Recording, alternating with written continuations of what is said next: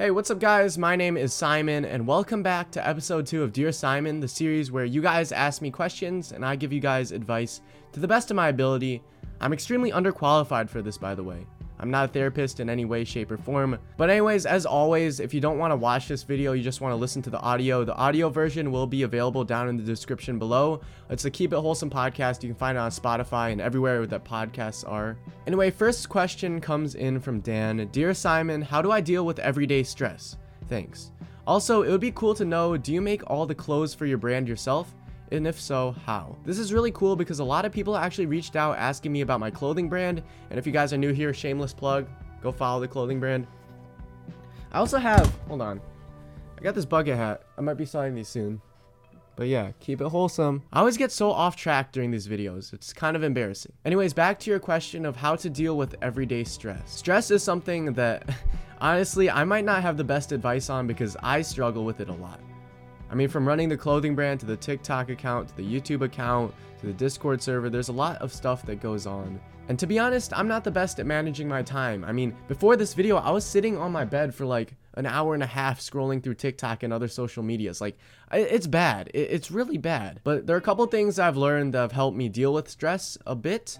Uh, one of which is meditation. Now, I know meditation seems all like foreign and all weird, and it's something that, like, you know, Facebook moms do, but meditation is seriously super helpful. The reason being is when I get super stressed or anxious about things, it usually becomes the only thing I can focus on. If something stressful comes up in my life, it totally just ruins my day because I can't stop thinking about it.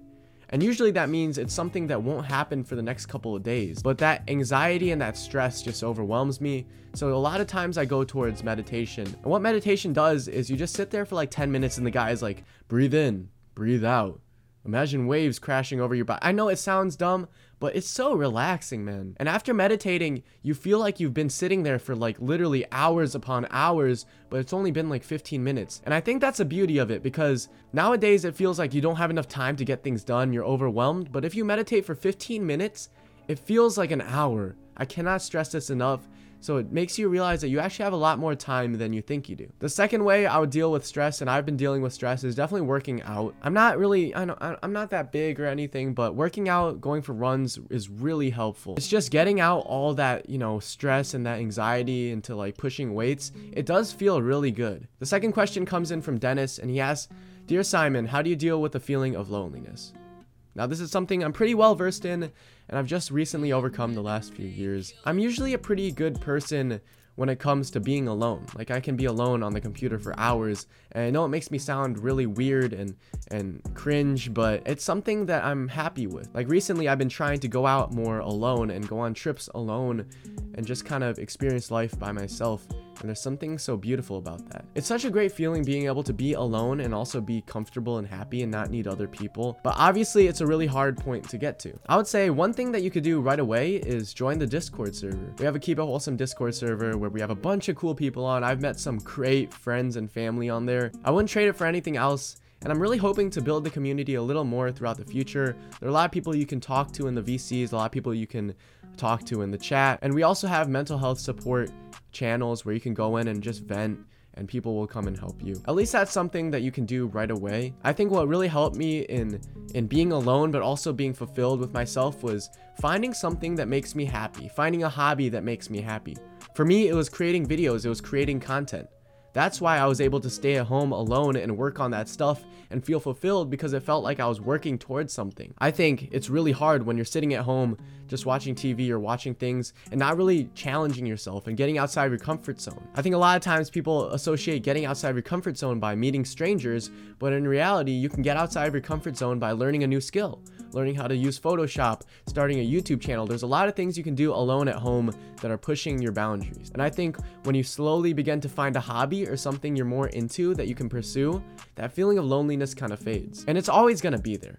Loneliness is always gonna be there. Everyone feels lonely from time to time. But when you find something that's consistent in your life, like a hobby or a new thing that you're trying to learn, a new skill you're trying to learn, that can really help with that feeling. Above all, always remember that you're gonna meet a lot more people in the future. If you go off to college, uh, if you just surf the internet, meet new communities, you're gonna meet a lot more people. So just keep your eye out for opportunity. Don't close yourself off, and you should eventually get to a good point in your life. And I just realized after answering that question, I never answered the first question or at least the part where you asked about the clothing brand. So I'll go into that right now since a lot of people did ask that question. Basically, I run the clothing brand from home, which means that I pack and ship every single order. But I've had to go through a lot of trial and error to get to this point. So I'll give you some advice if you're starting an online business is always start local. Always go to like your local print and embroidery shop. That's what I use instead of going to like a big like big company or big outsource thing because having that face-to-face interaction or at least having that connection with someone that's local uh, means a lot. And that ability to be able to depend on them and also be okay with like them being straightforward with you is really valuable in the business world. I actually buy the blanks, so the actual like t-shirts, like this t-shirt right here. I buy this blank from like a big wholesale company and they and then I send it to my print and embroidery shop, my local print and stitch shop, and then they do the whole thing and they send it back to me and I pack and ship all the orders. That's basically what I've been doing. I'm hoping to expand in the future, but if that answers a lot of you guys' questions, let me know. Um, I'll be sure to actually make more videos about the clothing brand if you guys want to see that. So let me know in the comments. Anyways, the last question is Dear Simon, how do I take the first step in working towards a goal? How do I stop procrastinating and just get on with it? All my life, I've struggled with the first step, but once I've taken it, things become much easier. Any advice on how to take the first step easier? If I'm being completely honest, taking the first step is hard. It's obviously hard because it's getting outside of that comfort zone. It's starting something without knowing the end result and putting yourself out there. But if there's one thing I've realized is if you're truly motivated to get something, you're going to have to start. And it's only up to you. Nothing I can really say can force you to actually start something. I can't just go and check on you every single day to make sure you're doing this. It has to come from yourself. If you want to become a great YouTuber, you need to be able to make videos every single day for years and years until you get a break. In that way, the thing that you're working on has to be something you love. If you're starting a business, it has to be something you love. If you're starting a brand, it has to be something you love because if you're just doing it for the money or the end goal, you're going to eventually give up. Because if your only motivation is that end goal, it's not going to be able to motivate you through the day to day of actually grinding and doing the work. You have to understand that anything you want in this life you can go get, you just have to grind and just starting is like 99% of the hurdle. A lot of people have ideas, but they're like, oh, there's it's stupid, it's too hard. They say they're gonna do something, they procrastinate it, and they end up not doing it. But if you just push yourself out there and you start, you're 99% of the way there. This is like literally my fifth YouTube channel. And it's still, I still got a long way to go.